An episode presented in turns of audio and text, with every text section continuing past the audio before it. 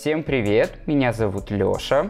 Меня Оля. А меня Ева. И с вами реалити-подкаст «Сколько денег на карточке», в котором мы, трое ведущих из России, Грузии и Испании, продолжаем на своих и чужих ошибках учиться финансовой грамотности. Сегодня в нашем выпуске будет гость. Но сначала мы, как обычно, поделимся своими личными новостями. Ну что, кто сегодня хочет первый это сделать? Давайте я, потому что мне хочется. Я монтировал прошлый выпуск 13 часов. Я проснулся 10 минут назад. Я сижу в патчах с дулей на голове. Пока из новостей, наверное, так глобально это все. Но я еще вчера снимал первый раз студентов на вручении диплома. Это было очень мило. Я чуть не расплакался, потому что у меня такого не было. У меня было отвратительное студенческое время. Да даже, наверное, это студенческим назвать сложно, потому что я учился в колледже. У нас есть в Екатеринбурге учебное заведение, называется УРФУ.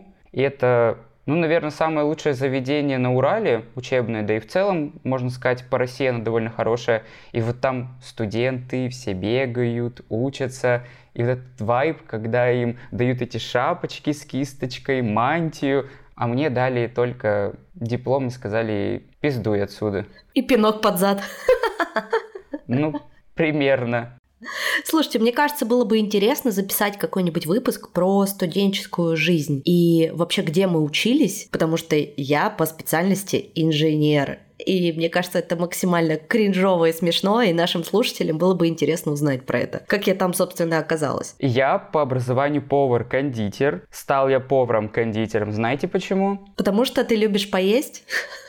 Нет, я не люблю поесть. Я вешу 60 килограмм уже 10 лет. Вышел сериал «Кухня» на СТС. И он меня очень выражил всем вот этим вот вайбом, как там все классно. Нет, это так не оказалось. Меня чуть не убили один раз ножницами. О, я помню эту историю. Ты рассказывал в подкасте про нее. Да, и я видел свою кость на пальце, потому что я проткнул ее ножиком. Это не так романтично, как в фильмах. Наверное, по новостях на этой прекрасной ноте у меня все.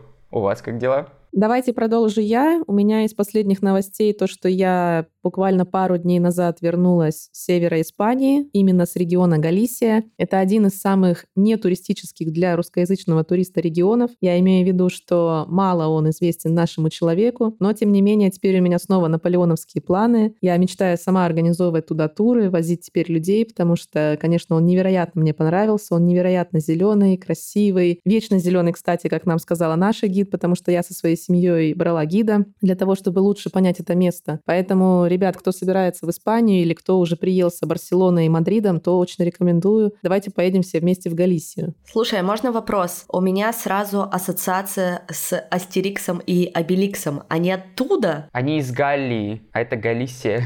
Это другое? А Галия это где, кстати? Это Франция. А-а-а. Точно. Ну, вообще, это же север Испании, то есть это не граница, конечно, с Францией, это немножко подальше, это такая, как шапочка нависает Галисия над Португалией, чтобы вас сориентировать, да, то есть это северо-запад Испании. Но, тем не менее, Франция близко, я думаю, что это какое-то однокоренное, может быть, слово, но вообще я была в шоке, потому что наша гид сказала нам, что галисийцы — это потомки кельтов, то есть северных народов. Можете себе представить? Вполне себе. А вы знали, что коренные американцы — это выходцы с Сибири? В смысле? Представляете? Когда материки еще были соединены, можно было перейти из Евразии в Америку по перешейку. Они перешли, материки разъехались, и они остались там. Это ты у своей любимой Дельман э, подсмотрел? Нет, это я выяснил у своего любимого соседа Олега, потому что он любит умничать.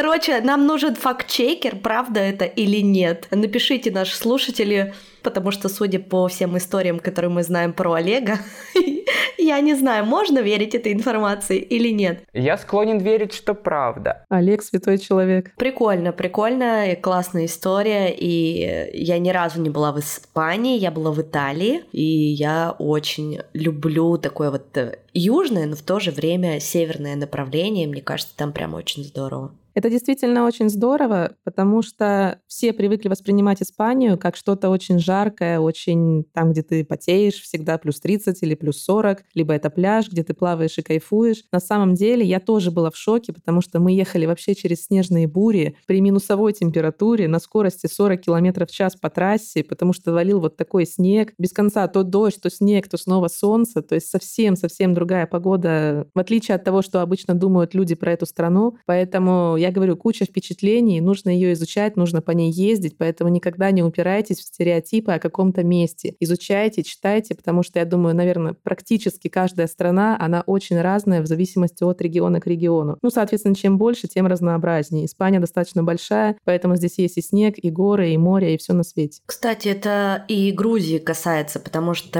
с такой стереотип сложился, что Грузия это хачапури, хинкали и вино, и все. И как бы и есть только Тбилиси, и есть Батуми. Но на самом деле, переехав сюда, да, и вот уже год, как я живу здесь, и вижу, насколько здесь разнообразная культура, насколько каждый регион отличается друг от друга. И это невероятно очень круто. Может быть, даже мы сделаем э, весной такой эпизод к году моей иммиграции, и я расскажу про нетуристическую Грузию. Но давайте перейдем к моим новостям. Как вы, наверное, все знаете, в конце февраля э, банк э, с желтенькой иконкой попал под санкции. И это, конечно, вносит свои коррективы для всех тех людей, которые переехали в эмиграцию, но до сих пор пользуются российскими картами. И я без исключения. Поэтому я буду на этой неделе тестировать другой желтенький австрийский банк. И, возможно, через неделю поделюсь э, своим опытом, своими впечатлениями, потому что я никогда не была клиентом этого банка. И, возможно, если мне все понравится, то мы попробуем пригласить их в подкаст, чтобы они стали нашими партнерами. Но если они мне не понравятся, звать не будем. И мне наконец-то пришла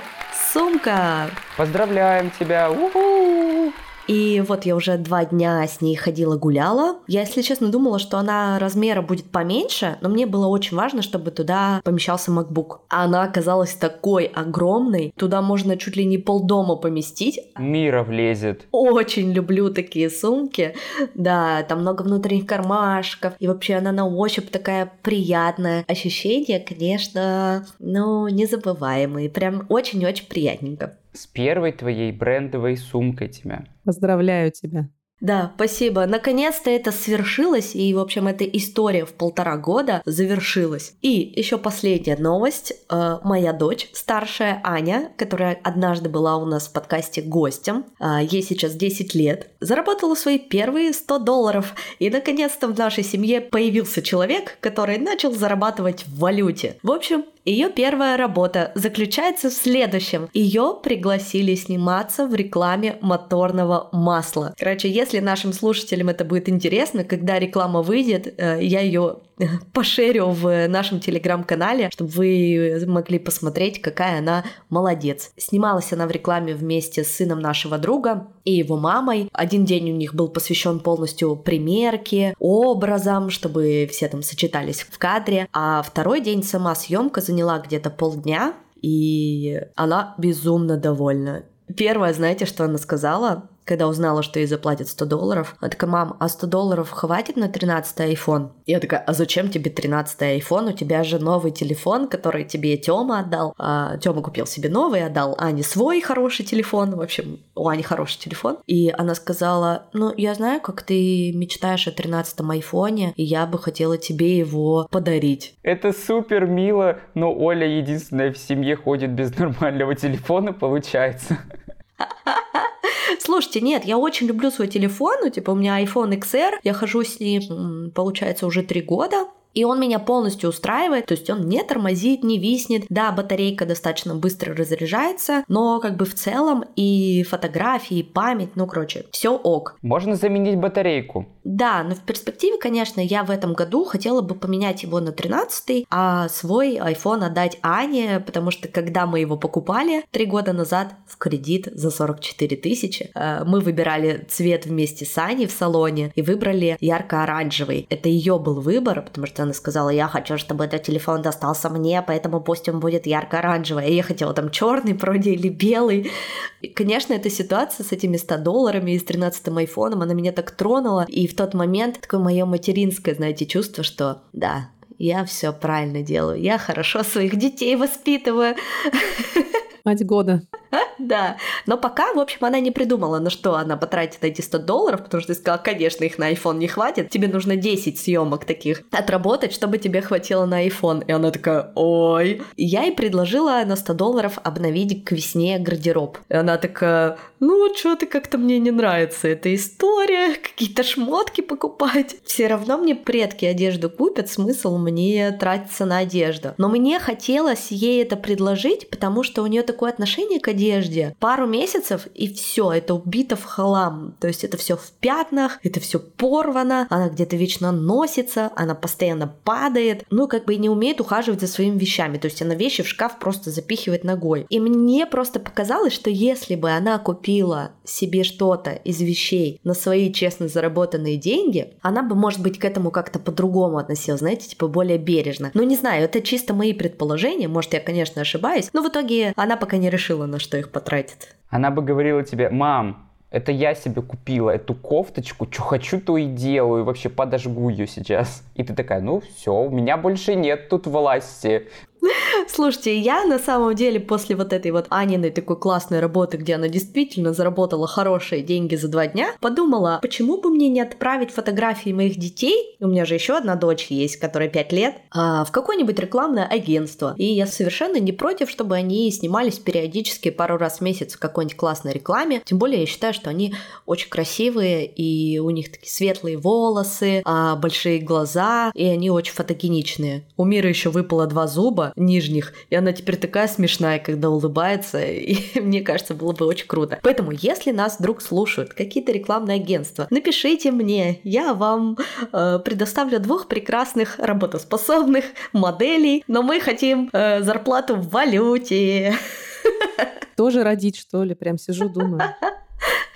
Эксплуатация. Ева, ты знаешь, сколько надо детей вложить, чтобы вот так вот в кавычках их начать эксплуатировать? Сейчас меня просто все закидали камнями. Блин, ребят, я как-то снимал детский каталог, детскую одежду, и это было отвратительно. Вот эти мамаши, которые запихивают... Оля, извини, эти мамаши, которые запихивают детей на съемочную площадку, стоят там чуть ли не с палкой, говорят, чтобы она улыбалась, и это отвратительно. А я, кстати, даже на съемку не ездила, потому что это было в 7 утра, и я еще спала. И я такая, ну зачем мне туда ехать? Какой смысл? Ну, то есть я же такая, достаточно просто к своему родительству отношусь. Сегодня, как мы и обещали, в нашем подкасте гость. Это Анастасия Веселко, эксперт по личным финансам, консультант проекта Минфина по финансовой грамотности, автор блога «Девушка с деньгами» и одноименной книги, посвященной личным сбережениям и планированию бюджета. Анастасия, здравствуйте. Добрый день. Сегодня мы будем говорить про спонтанные покупки, про финансовый менеджмент, про то, как контролировать свое эмоциональное состояние во время спонтанных покупок. А, Ева, может быть, ты начнешь, потому что мне кажется, что это заглавная тема для тебя и одна из твоих проблем. Видите, как хорошо они меня знают. Ребят, не знаю, как у вас, и Анастасия, как у вас, конечно, но для меня спонтанные покупки — это даже в какой-то степени норма жизни. Я сейчас сижу и думаю, как мне озвучить эту якобы проблему, но сегодня мне также хотелось бы выяснить, а проблема ли это вообще. И если есть возможность, нужно ли себя баловать этими спонтанными или спонтанными покупками. Опять-таки, сегодня, я думаю, мы это выясним. Поэтому, но в свое оправдание я скажу, что я достаточно редко покупаю что-то реально мне не нужное, то, что потом приходится возвращать, передаривать или просто куда-то выбросить. Скорее всего, это всегда все нужно, я это как-то вписываю. В основном это одежда и обувь, поэтому оно вписывается в мой гардероб. Ну, давайте обсудим, узнаем ваше мнение на этот счет, и я что-то для себя точно почерпну полезное. Давайте обсудим. Э, хороший вопрос, проблема ли это? А почему вообще вас это беспокоит? Наверное, так. Может быть, шкаф уже ломится от одежды? Ну, вообще, да, мы живем на съемном жилье. Я уже думаю купить какой-то новый шкаф в Икее, потому что старый, он разваливается. Но это съемное жилье, поэтому задумываешься, стоит ли оно того. В общем, но почему проблема? Потому что вокруг это звучит о том, что это проблема, что не надо так делать, надо как-то откладывать, надо как-то это продумывать. Плюс у меня свой бизнес, у меня свое дело, и какой-то голос внутри говорит, что нет, давай лучше отложим туда, давай вложим вот туда, давай, может быть, нужно будет э, туда-то. Мне кажется, здесь прозвучали такие два важных момента. Первый, что вот кажется, говорят, э, что надо обдумывать и откладывать, вот откладывать действительно надо. И это такой, наверное, базовый принцип здорового бюджета. я бы даже сказала, что это главный показатель. Я даже так бы это сформулировала. Вот девушка взрослая или она не взрослая. А, если у нее есть сбережения, ну, значит, она понимает, что в жизни что-то может произойти. Мы все это видим, особенно в последнее время. Ну, вообще много неожиданного происходит. И классно бы самой себе помочь, самой о себе позаботиться, самой для себя отложить немного денег. Вот, э, наверное, если у вас есть и сбережения, и какие-то цели ваши реализуются, и с бизнесом там все в порядке, вы находите деньги, то ради бога покупайте все, что хотите. Здесь нет задачи покупать только нужное, полезное, по списку, никогда лишнего. Нет такой задачи. Задача в том, чтобы остальные сферы жизни тоже были э, закрыты чтобы у вас была вот эта подушка на мало ли что. И если у вас есть бизнес, и в него нужны какие-то вложения, и вы чувствуете, что вместо того, чтобы вложиться в бизнес, вы купили новые джинсы, то вот здесь возникает вопрос, да, а как лучше было потратить эти деньги? И вопрос спонтанных покупок, мне кажется, вот под таким углом и стоит рассматривать, а, а как еще я могла потратить эти деньги? Не я плохая, безответственная, зачем я покупаю, все говорят, это плохо, два шкафа это ужас, а просто, а как еще я могла потратить эти деньги. И, скорее всего, вам придут в голову, возможно, да, какие-то идеи. Да, я могла вложить это в бизнес, или я могла отложить, а я могла на отпуск на какой-то отложить, на который давно хотела куда-то поехать и никогда не было на это денег. То есть это э, вопрос не ограничить себя, а вопрос, как лучше потратить разрешить себе эти деньги потратить, а не потратить их с пользой. Да. Разрешить то, точно. Да, э, нет задачи экономить и обходиться одними джинсами. Можете себе позволить 10 прекрасно. Не мешает ли это другим вашим задачам? Вот, наверное, так правильнее себя спросить. А как вы думаете, вообще природа спонтанных покупок – это от неумения обращаться с деньгами или мы не чувствуем ценность этих денег? То есть это вообще что-то на психологическом? Или на богатом? Или это, наоборот, про прикладное, да, финансовое на богатом? Наверное, я бы здесь еще сказала, что спонтанная покупка спонтанной покупки рознь. Э, я не верю в то, что мы можем тратить э, как роботы. То, что мы можем все сосчитать, все спланировать и не допускать спонтанных покупок. Они будут, потому что это жизнь. да? Просто вот, вот так мы устроены, и мы люди. И чем раньше мы это признаем, мне кажется, и дадим этому место в бюджете, если можно так выразиться, ну, тем проще пойдет э, процесс. Если спонтанные покупки это вы шли, вам захотелось кофе, третий за день, да, окей, купите. Если вы увидели в витрине классную, там, не знаю, сумку или пальто, и у вас есть на это деньги, это супер, мне кажется. Но если вы делаете это в кредит, если вы э, сначала купили сумку, потом месяц едите гречку, ну, наверное, здесь какой-то перекос. И самое главное — это баланс. Вчера тоже про это говорили с, там, с, с девушками, с психологами, что бюджет, он похож на распорядок дня. Вот каждый же по-своему день спланирует. Кто-то захочет побольше поспать, кто-то себе оставит время для тренировки днем, кто-то хочет вечером пойти в кино. У всех разный будет день. И не бывает, даже в тайм-менеджменте никогда не советуют планировать впритык все вот э, плотно. Советуют оставлять воздух, время, какую-то себе э, свободу давать. Вот в бюджете то же самое. Получается, что нужно планировать свой бюджет так, э, и закладывать определенный процент на вот такие покупки, так будет правильней? Да, да, это то, с чем мы сталкиваемся. Вот там на курсе у меня есть отдельно даже прям вот слайд, что самое постоянное — это непредвиденные расходы. Те, которые вы не запланировали. Просто если вы будете вести бюджет, все учитывать и планировать, вы на второй, третий, четвертый месяц поймете, что это постоянная рубрика. Никакой месяц не обходится без непредвиденных, спонтанных, как угодно их можно назвать, без незапланированных трат. И это нормально. И тогда мы начинаем уже исходить э, ну, как бы из этого принципа так, окей, непредвиденные траты — это постоянная реальность, как с этим быть? Заложить э, на это определенный бюджет. Подумать все таки ну, где-то я, может быть, трачу слишком много, но просто бессмысленно. У, у всех у нас есть такие расходы,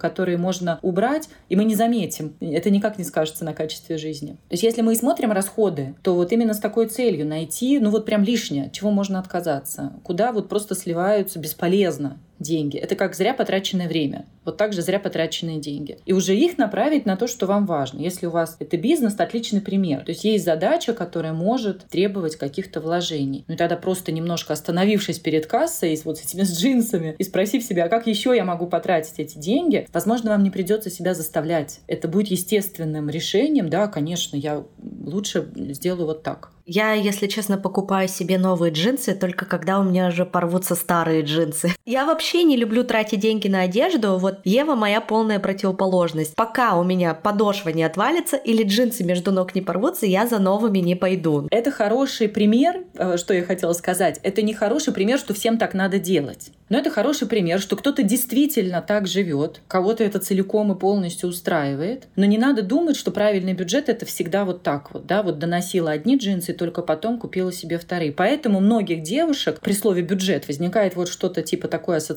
да, что я ничего лишнего теперь себе не смогу покупать. И они даже не начинают заниматься своими деньгами. Потому что думают, что придется экономить. Но если для кого-то экономия в удовольствие, ну или такое вот разумное, минималистичное потребление, эко, повестка может быть, да, может быть э, минимализм, у кого, у кого что. Но это не значит, что это для всех подойдет. Для вас подойдет что-то ваше. Просто надо туда повнимательнее посмотреть и подумать, а как лучше мне моими деньгами распорядиться. А мне еще кажется, что вот эти спонтанные покупки, они очень сильно зависят от эмоций нашего эмоционального состояния и нашего ментального здоровья. Чем больше э, мы расстроены, чем выше наш уровень тревожности, тем больше мы совершаем спонтанных да. покупок. Но это, наверное, от незнания себя, может быть.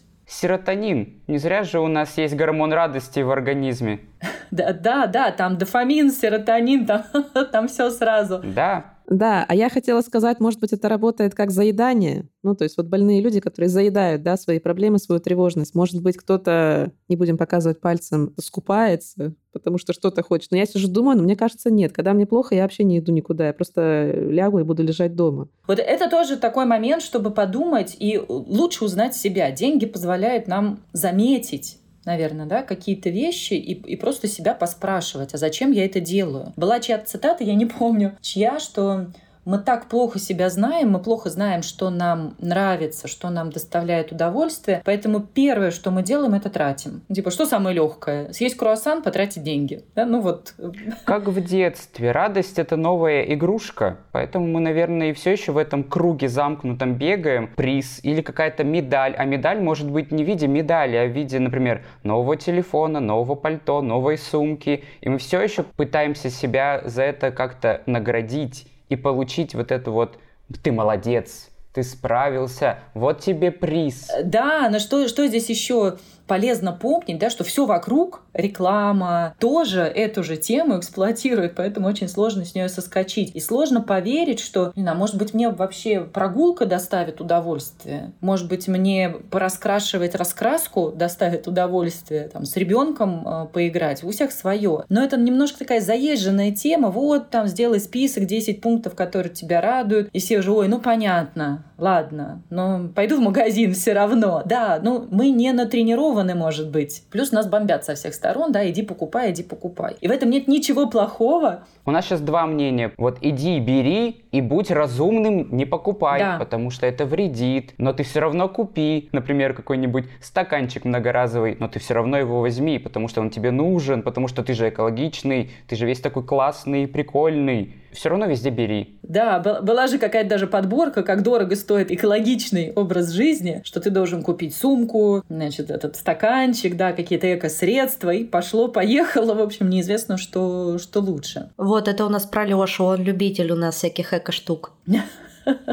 Каждый на своем отрывается, да? Да блин, ребят, вы просто не представляете. Случилось э, то, что случилось. И мой гель для мытья посуды стал стоить 500 рублей. Это адекватно? Мне кажется, не особо адекватно брать что-то, что просто моет и там у него единственное свойство — это мыть посуду. Оно не должно стоить 500 рублей, это неадекватно. И я перешел на более дешевый э, другой аналог. Не экологичный? Нет, экологичный просто какой-то русский. При том, что я помню, что ты в одном из выпусков рассказывал вроде то ли про это средство для посуды, то ли про порошок, что он нифига не стирает или не моет. Да, ребят, э, я сейчас назову этот бренд, все будьте готовы, пристегнитесь. Мне не нравится бренд Синергетик, потому что он не справляется с тем, что они заявляют. Ну, он ничего не отстирывает. Ну, он убирает, да, какой-то запах с одежды. Он убирает, возможно, какие-то легкие пятна, но какие-то сложные пятна, средние синие пятна, он не убирает, и мне приходится стирать по нескольку раз, тратя воду и электроэнергию. И ты все равно им пользовался и пользовался и пользовался. Я тебя больше удивлю. Да, у меня сейчас стоит 5 литров.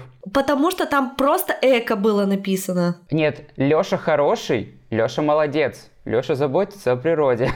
Это так у меня в голове было. Ну, ну нет, стирала. Ну и чё? Ну хрен с ней, с этой кофточкой. Не умру. Зато планета спасена.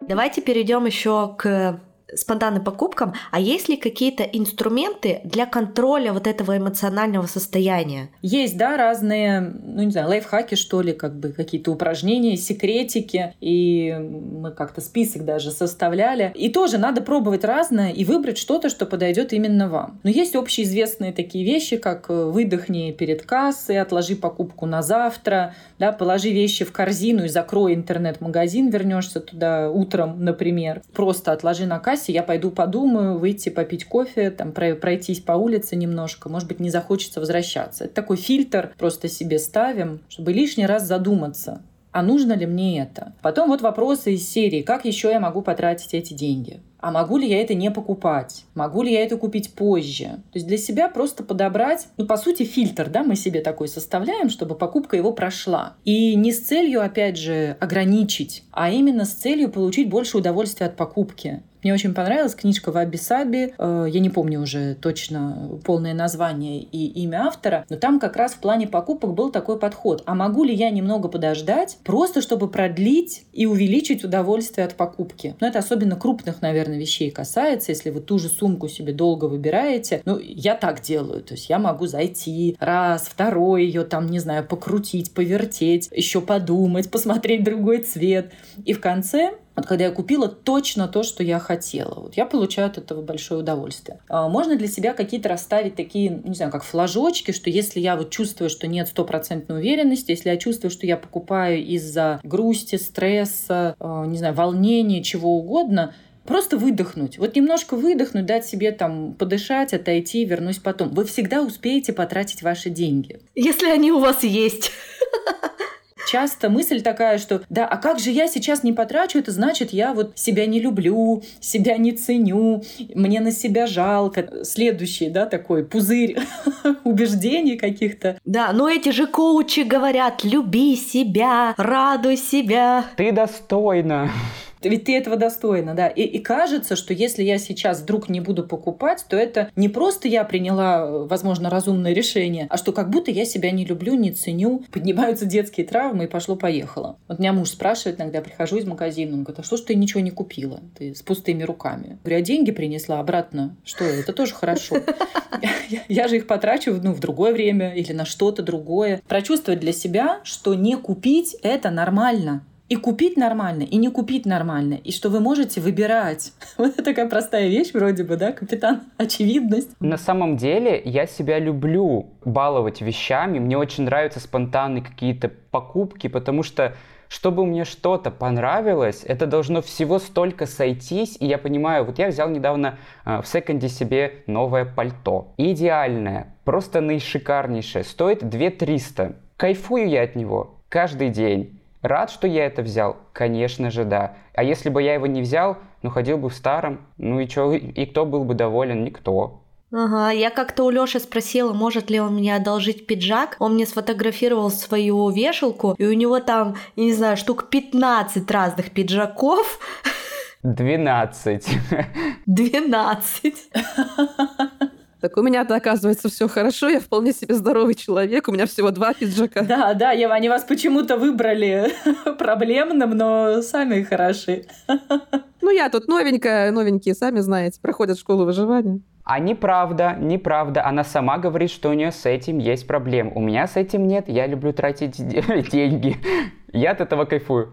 Тоже отличный пример. 12 пиджаков. Много это или мало? Никто не может сказать. Да? Для Алексея это в самый раз. А, я бы сказала, что есть проблема, если, вот как моя подруга, она пошла за джинсами, вернулась и поняла, что у нее такие уже есть. Вот это явно ну, перекос в том смысле, что она просто покупала, чтобы что-нибудь купить. Речь не шла о каком-то супер сложном или каком-то интересном гардеробе. Была совершенно вот такая ну, глупая трата. Да? Вот еще одно такое же. Восьмые базовые джинсы джинсы какие-то, да, условно? Точно такие. Нет, не, не похожие, а вот точно такие. То есть просто вторая пара. И вот это пример неосознанной траты. Вот так не надо. А если я люблю пиджаки, у меня 12 пиджаков, и они все классные, и я прям вообще радуюсь, когда открываю шкаф. Они все любимые, да. Почему бы нет? Ну, следующий вопрос, а есть ли сбережения, да? Потому что если я себя люблю, я себя люблю баловать, то я о себе позабочусь, и сбережения тоже я создам. И это равноценно, равноценно новому пиджаку. Лёш, твои сбережения — это пиджаки? Я просто одеваюсь в секонде, и этот пиджак стоит, ну, 200 рублей, 250. Пальто у меня стоило 2300. Где еще я могу найти пальто за 2300? Нигде, конечно же. Потому что даже вот в тот момент, когда у нас были H&M Zara, там новое пальто стоило ну, типа десятку, 15, а оно было бы из синтетики, оно бы не грело, а у меня из стопроцентной шерсти. А до этого я взял, знаете, пальто за сколько? За 250 рублей из кашемира и шелка. Алексей, ну я бы здесь все-таки вот добавила, что 12 пиджаков зато по 200 рублей это не аргумент. Как бы если у меня 12 пиджаков, ну условно, и они каждый стоят 100 тысяч рублей, и мне это ок, то это тоже хорошо. Если у меня при этом есть сбережения, это не в кредит куплено, и, в общем, я не стараюсь как-то, да, компенсировать вот этими пиджаками там что- что-то, с чем надо бы поработать. Я это про то, что я живу по своим средствам абсолютно. Вот я хочу пиджак, но я не... Вот это очень важно, да. Да, но я не иду условно куда-нибудь там в 12 Stories и не беру его за 30 тысяч, потому что у меня нет этих денег. А у меня есть вот эти вот 200 рублей, которые я могу потратить либо на чашку кофе, либо на новый пиджак. Ну, конечно же, я возьму новый э, пиджак, потому что чашку кофе я уже пил сегодня.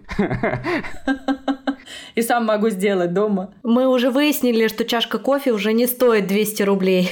Да, вот, поэтому я живу абсолютно по своим средствам, я обожаю вещи, но гардероб у меня стоит, ну вот прям какие-то мизерные маленькие деньги. Алексей, это великолепную фразу вы сейчас сказали. Я живу посредством, и я обожаю вещи. И нормально, если это мы слышим от одного человека. То есть обычно, да, мы бы так представили, так, вот одна девушка, ну, мы про девушек как-то больше, да, а, там живет посредством, а вот вторая обожает вещи. Как будто это несовместимо. Но это совместимо, и это ок. Конечно тратить деньги на то, что для тебя важно. Обожаешь вещи, отлично. Обожаешь путешествия. Но есть люди, которые все тратят на путешествия просто вот потому, что это для них важно. А кто-то скажет, нет, я лучше, там, не знаю, iPhone куплю. Я бы хотела быть таким э, человеком, который тратит все деньги на путешествия, но я застряла в Тбилиси, у меня заканчивается паспорт, и я не могу отсюда никуда выехать. Дальше Батуми. Будем считать, что ты прямо сейчас находишься в путешествии, в отпуске. Да, да, да. Еще и сумкой Майкл Корс. Путешествую уже целый год. Слушайте, а к вопросу про трату денег э, на одежду. Я вот поняла, что, во-первых, я покупаю только по запросу, что мне нужно. А, ну вот, например, недавно у меня случилась покупка той самой сумки, про которую мы уже 10 раз говорили, очень дорогой для меня, и покупка пальто. И вот я пришла в винтажку здесь, в Тбилиси, увидела это пальто, примерила его, оно мне очень понравилось, стоило оно где-то около 4000 рублей, и я ушла. То есть у меня были деньги деньги сразу, свободные. А, но я не стала его сразу покупать. Я ушла домой, подумала, переспала с этой мыслью, и только через несколько дней, когда я снова поехала в сторону того магазина, я такая, ну все-таки оно было красивое. И до этого я еще запостила его в социальные сети и спросила, а как вы думаете, красивое ли это пальто? Стоит ли мне его покупать? Сходила к мужу, фотки показала, говорю, а ты как думаешь, стоит ли его покупать? Но муж не всегда говорит на все, что да, стоит, конечно, иди купи. А не пыталась ли ты тем самым спихнуть с себя ответственность за это пальто, что да это не я его купила, это ребята мне в Инстаграм сказали, что оно хорошее, но я согласилась. Что думаешь? Не знаю, мне кажется, что мне нужно какое-то подтверждение извне, что мне это действительно нужно. Может быть, вы так лучше понимаете, что вы хотите. Мне кажется, это тоже возможно. Мы же, когда советуемся с кем-то, мы ну, в итоге ищем подтверждение своим каким-то идеям. И, ну, может быть, вам это окей. А может быть, вы что-то услышите такое и пересмотрите э, свою идею. Мне кажется, это абсолютно ок.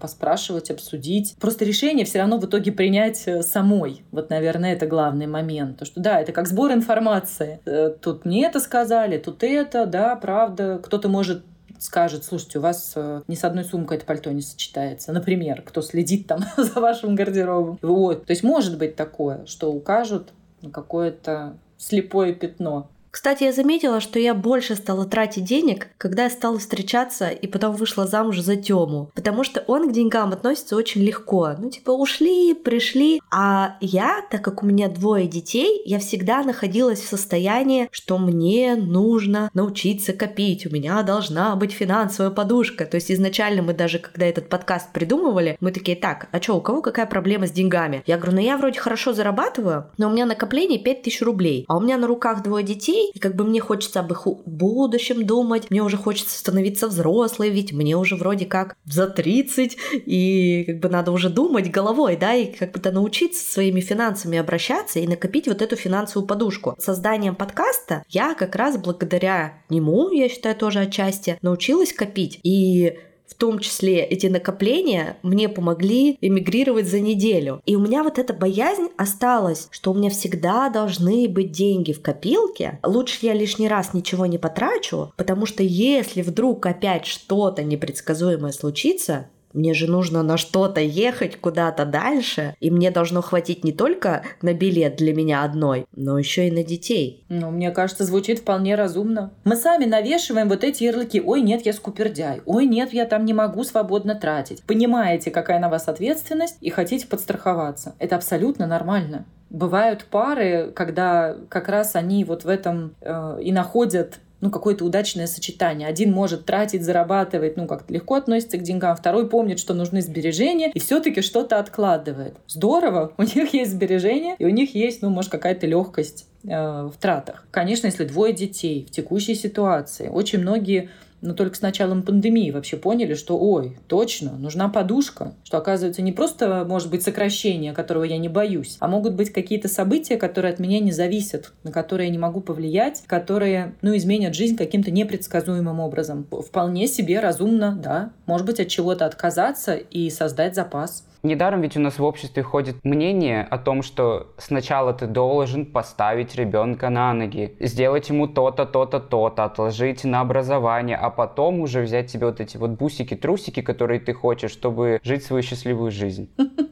Ну, э, смотрите, здесь даже вот, э, если говорить про подушку, прям есть э, такой подход. Подушка у всех разная должна быть. Если вы одинокий волк, айтишник и вообще без забот как бы с работой, которую вы легко найдете, возможно, вам достаточно подушки, не знаю, на пару недель. Потому что вы знаете, что вы хоп, рюкзачок собрали в другую квартиру, там куда угодно переехали, нашли себе новую работу. Действительно, вам не нужен запас, там, не знаю, на полгода. Но если вы, например, там женщина, которая сама воспитывает детей. При этом у вас может быть там ипотека. При этом вы понимаете, что у вас там не какая-то супер удаленная профессия. Просто здесь вот здравый смысл включаем. Да, вам нужна подушка побольше. Просто потому, что вам нужно будет больше времени и больше денег, чтобы выровнять э, ситуацию, если вдруг она провалится. Ну и вы не одна, вам нужно, грубо говоря, три подушки. На каждого ребенка по подушке, на мужа подушку. Да, да, так, на одного заложим, там, не знаю, на сад, на школу, на няню, у кого что. На продукты, на что-то, не знаю, на, на игрушки, на кружки. На автобус хотя бы, чтобы ездить на работу.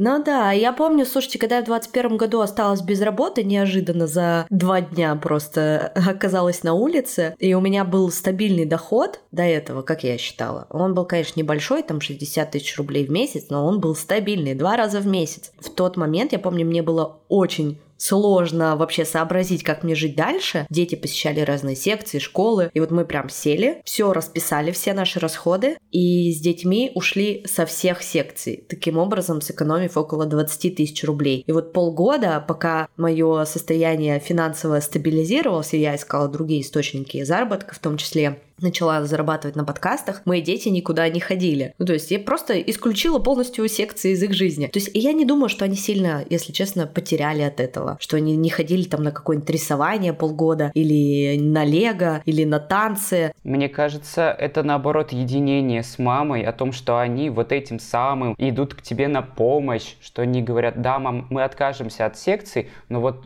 лишь бы нам было всем хорошо. Возможно, но, конечно, мы не только от детских секций отказались, я там от своих каких-то бьюти-услуг отказалась, да, ну то есть посмотрела прям, что вообще сейчас не вписывается. Мне кажется, всегда должно быть в твоем списке что-то такое, от чего ты вдруг в критический момент можешь отказаться, не сильно при этом потеряв в качестве жизни. Можно даже сделать таких два э, списка, ну, два бюджета, что ли. На курсе так делаем. Прям необходимые расходы. Вот туда вписать, вот что вам нужно, вот совершенно точно. Точно нужен транспорт, еда. Для кого-то, например, няня совершенно точно нужна. Просто иначе там мне не получится работать, предположим. Э, этот список тоже у каждого свой. Нельзя сказать, что там только хлеб и вода. Но это некий минимум. Э, и просто, может быть, знать эту цифру, если вот такие времена турбулентные, скажем так, да, просто знать, что, ну, вот это минимум, и если что, я вот на эти деньги, не знаю, там месяц, два, три смогу прожить. И второй бюджет это вот такой нормальный, да, то есть, да, я, если все в порядке, я хочу и маникюр, и окрашивание, и детям секции, кафе, и такси, и все что угодно. И понимать, что да, от чего-то можно отказаться. Очень хороший у вас опыт. То есть в плане вот опыта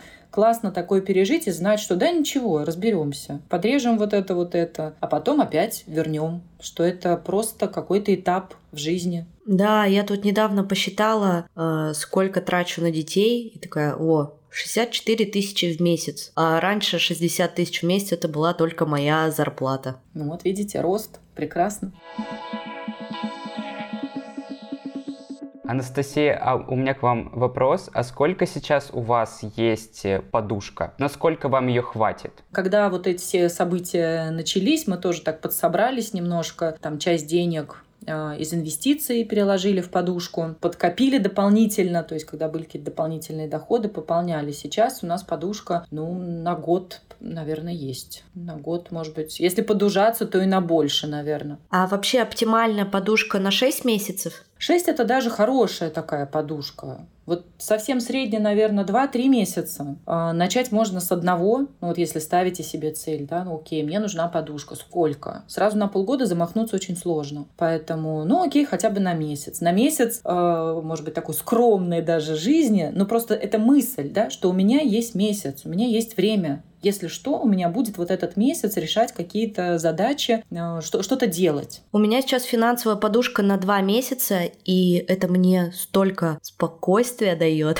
Да, это правда. А, у меня сейчас сестра работала в большой крупной интернациональной компании. Они ушли из России, и им выплатили две зарплаты, премию. И получилось так, что у нее получилось примерно на три месяца. И она вот на эти деньги переехала в Питер. И там начала свою новую какую-то карьеру, новую жизнь. Мне кажется, это очень круто. Мне вообще нравится, как показали себя иностранные компании, которые ушли из России. Если честно, их отношение к сотрудникам заслуживает уважения. Сколько у меня примеров среди моих знакомых, которые работали в международных компаниях и не смогли релацироваться, получили очень хорошие отступные, если это можно так назвать. Но эти деньги положены по закону, просто компании платят белые зарплаты и выполняют э, предписания закона, да, они пытаются, может быть, как-то там договориться, им репутация дороже. О том-то и речь, что это в основном европейские компании, а наши российские, все, кто работал в российских компаниях, там просто сократили пинок под зад и все, до свидания. И потом доказывай, ходи с вещи там по этим судам, добивайся своих денег и отстаивай свои права. Она сейчас устроилась в русскую компанию, и отношения там абсолютно кардинально другое. Она говорит, там депримирование абсолютно за все, даже за то, на что ты никак не можешь влиять. Например,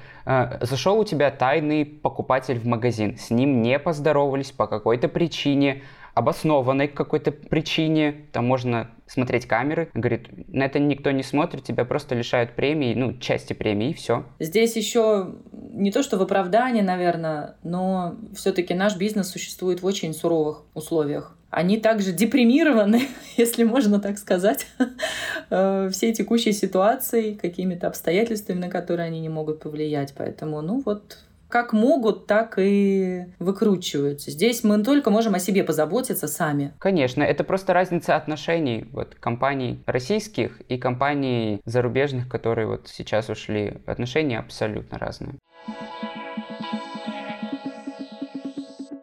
Скажите, пожалуйста, где хранить деньги, чтобы не совершать спонтанные покупки? В инвестициях, которые нельзя снять. Черный юмор пошел, да? Где хранить? Самое главное убрать их с глаз долой. Как мне э, рассказали подписчицы, они даже делают, например, отдельный счет. Это точно должен быть отдельный счет. То есть, когда говорят, у меня на карте вот тут отложено 30 тысяч рублей осталось, это не сбережение. Да, их надо убрать отдельно. Э, создать отдельный счет, можно назвать его как-то вдохновляюще, классно. И потом его скрыть Убери руки свои. Вот так надо назвать. Например, так. И его скрывают. Просто вы его даже не видите. Он там где-то есть. На него, может быть, даже какие-то проценты там на остаток что-то капает. Но вы даже, когда открыли приложение, вы его не обнаружили. И мозг перестает строить планы на эти деньги. Главное про них забыть. А, и это точно не должны быть никакие инвестиции, никакие вложения там ни, ни в акции, не дай бог, ни в облигации. Это просто деньги на отдельном счете. Может быть, банковский вклад или счет с процентом на остаток. Там что-то капает, но здесь эм, как бы задача этих денег не зарабатывать. Как иногда говорят, ой, моя подушка не работает. И это как такое тоже, ну, при, типа, претензия, да, что вот я откладывала, откладывала, и моя подушка не работает. Она не должна работать. Ее задача давать вам спокойствие и уверенность и просто быть. Поэтому если банк ну, какие-то там несколько процентов будет начислять, окей. Большего не надо. Не надо рисковать этими деньгами. Пусть они лежат где-то очень под рукой. Я храню деньги в наличке в конверте, потому что мне приятно иногда их достать, посмотреть на них и пересчитать, и обратно аккуратненько сложить и сказать, все, лежите тут. Вчера как раз мне подписчица написала, что я когда нервничаю, я начинаю пересчитывать деньги. Я говорю, я тоже. Я открываю и начинаю. Ну, я в Excel, у меня наличных почти нет. Я в Excel. Так, здесь у меня, тут у меня что-то, там, ой, здесь там какой-то кэшбэк там подкопился, еще вот успокаивает. А как вы сами храните свои деньги? А, у меня есть э, несколько счетов, вот как раз там 10 рублей, здесь э, валюта там какая-то еще осталась. А сейчас у меня счет э, в Ларе текущий, я в Грузии, и это деньги на, ну, на жизнь. Подушка просто тоже на отдельных счетах лежит. И есть инвестиции, часть замороженная, часть нет. Но это инвестиционные деньги, то есть эти деньги, про которые я, ну, я их даже не беру в расчет. А подушка, она в рублях хранится или в какой-то валюте? Подушка у меня в основном в валюте. И у меня так всегда было, и, может быть, это связано с моей травмой валютной ипотеки. То есть мне после тех э, времен как-то спокойнее было держать все деньги в валюте. И, в общем-то, никого не призываю, наверное, да, тем более, если вы живете в России, должны быть э, рубли, но и часть в валюте все-таки, мне кажется, тоже быть должна. Я наконец-то доросла до того уровня, что у меня тоже финансовая подушка в валюте, в двух валютах, часть в долларах, часть в евро. Такие вы все осознанные. У меня подушка только та, на которой я сейчас сижу. Мы девушки с деньгами, Лёша. Алексей, ну у вас уже есть гардероб мечты, дальше можно заняться подушкой. Я могу его продавать. И продавать тоже. Я один раз взял тренч за 700 рублей, а продал его за 4,5. Бизнесмен. Инвестиция, да. Анастасия, скажите, пожалуйста, топ-5 ваших полезных финансовых привычек. Ну вот первую, мне кажется, мы уже нашли. Хранить свои сбережения в разных валютах или на разных счетах. А что еще? Первая привычка иметь сбережения. Давайте так. Быть богатой и успешной. Вот такая у меня привычка.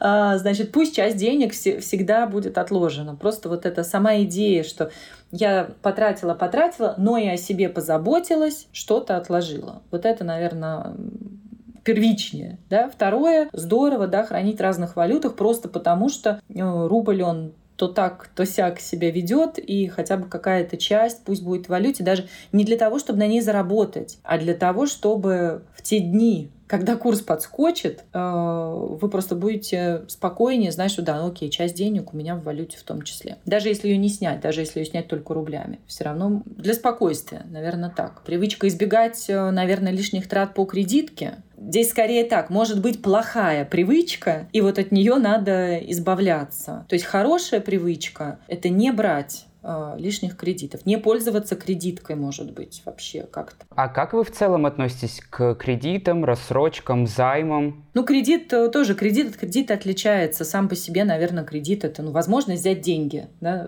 возможность купить деньги сегодня. Но смотря на что вы их потратите. Например, взять вещь в кредит, не знаю, новый холодильник, новую кухню, на кухню. По-хорошему на это отложить заранее. То есть сделать это финансовой целью и на это что-то откладывать, чтобы через полгода-год прийти вот к этому ремонту уже с какой-то суммой на отдельном счете. Если это форс-мажор, вот я тут сижу, да, и у меня вдруг э, сломался холодильник. На этот случай хорошо бы иметь подушку. По сути, должны быть уже подстелена вот эта соломка. Ну, конечно, если ситуация безвыходная, и реально нужен холодильник, ну окей, идем, берем его в кредит. А что здесь поделать еще, да? Или заболел, не знаю, кот, да, его надо вести к ветеринару. Или какое-то лечение, стоматология часто вот бывает в таких вот тоже тратах. Если нет подушки, ну, а что тогда делать? Тогда идем, берем кредит с кредитной карты или рассрочку, что-то. Моя ситуация, я взял камеру недавно в рассрочку. И я понимаю, что вот этот год, если бы я на нее откладывал и копил, у меня бы целый год не было этой камеры. Да. И я бы на ней не зарабатывал. Но так как у меня нет этих финансовых сбережений на эту камеру, я взял ее в рассрочку,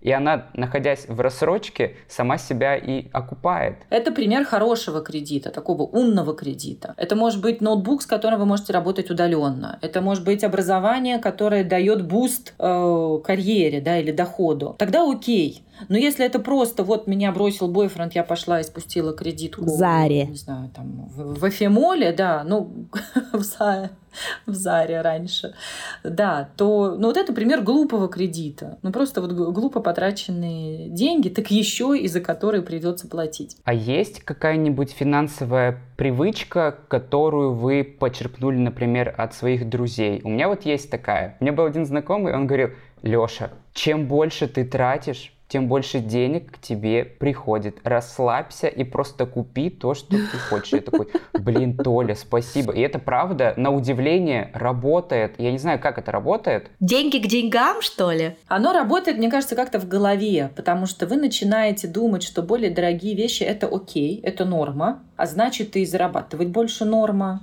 Здесь главное вот опять же не уйти вот в эту ловушку, я буду в кредит покупать классные вещи, чтобы что-то там доказать себе или, прости господи, окружающим. Незнакомым людям, да, которым, э, в общем-то, все равно. А вот мне говорили, чем я больше трачу, тем я больше и получаю. И бац, и новый iPhone в кредит. Да, но я бы и не отметала прям вот так эту историю, потому что действительно это работает. Ты позволяешь себе что-то э, лучшего качества, более дорогое, классное. И ты понимаешь, что так, ну окей, а значит мне надо больше зарабатывать, а значит э, я могу и вот это, и вот это, и, может быть, больше цену назвать, или сменить работу. Или действительно, вот даже на курсе девушки делают там чекап, да, проверяют свои финансы и говорят, слушайте, я поняла, мне реально надо больше зарабатывать. Не просто, ой, было бы классно больше зарабатывать, а я реально поняла, я хочу вот это, вот это, вот это, у меня дети, у меня там, не знаю, какие-то планы, и пошла и больше заработала. Это работает. Ну вот есть у вас какая-то народная, может быть,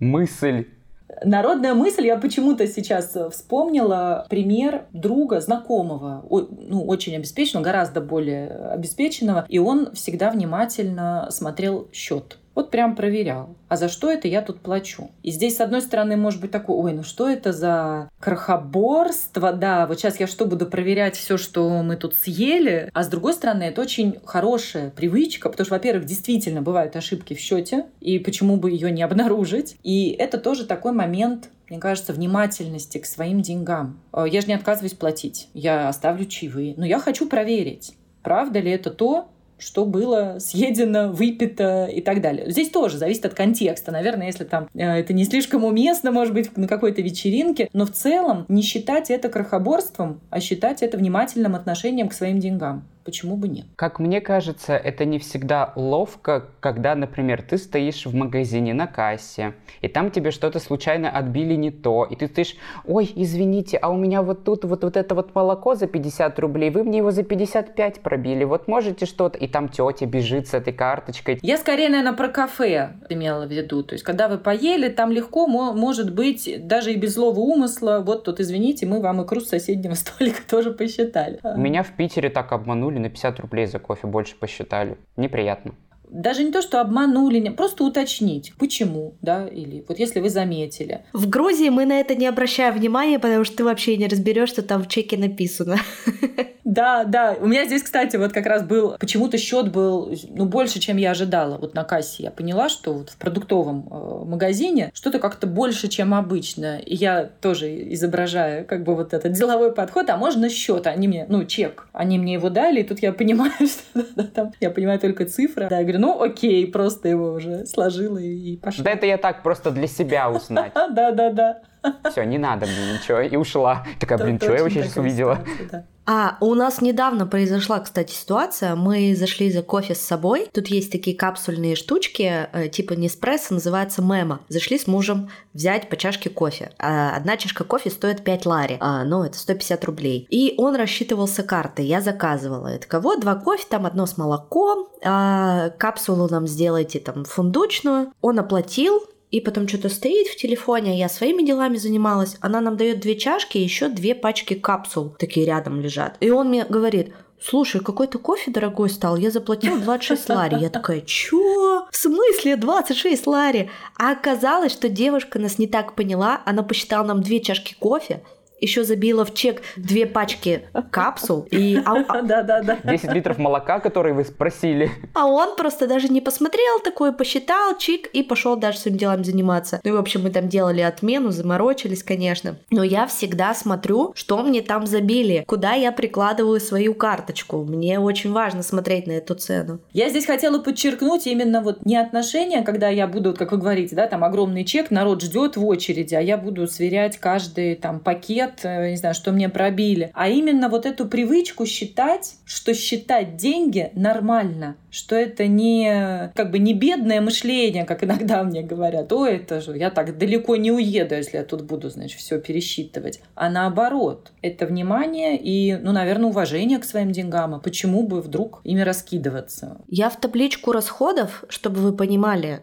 какой я человек. Вношу даже проезд на автобусе один лари. То есть вообще все досконально. Вот я закинула деньги через банкомат, у меня сняли комиссию, там 2-3 лари. Я записала комиссия банка 3 лари. Вот я еще в Грузии тут столкнулась с тем, что ой, да тут цены 2 лари, 3 лари, 5 лари, 10. Ты такой, да это 3 копейки. Потом такой, 10 лари 300 рублей. За счет того, что как бы вот эта цифра маленькая, тебе кажется, что это вообще какие-то копейки, но на самом деле 3 лари комиссия, как бы извините меня, это почти 100 рублей. Но вот здесь я бы добавила, потому что я, например, не записываю все вот э, комиссии. Мне проще решить, что окей, я там 2% просто... Сразу списываю куда-то, да? Просто, да. Вот в, в голове или в плане. Ну, я, я просто забуду. Я еще не такая прокачанная, как вы, я стремлюсь к этому. Это просто разные люди. Вот это тоже важный момент. Бюджет это не значит все записывать. Бюджет это не значит читать каждую копейку. Бюджет это значит быть в курсе, где мои деньги и быть довольным, как ты их тратишь. Вот я э, вообще перевожу себе сумму на месяц, я ее трачу. С ИП, да, перевожу себе на карту, с которой я живу. То есть, ну, фактически плачу себе зарплату раз в месяц. Вот сегодня первое число, заплачу себе зарплату. Э, с вами закончим.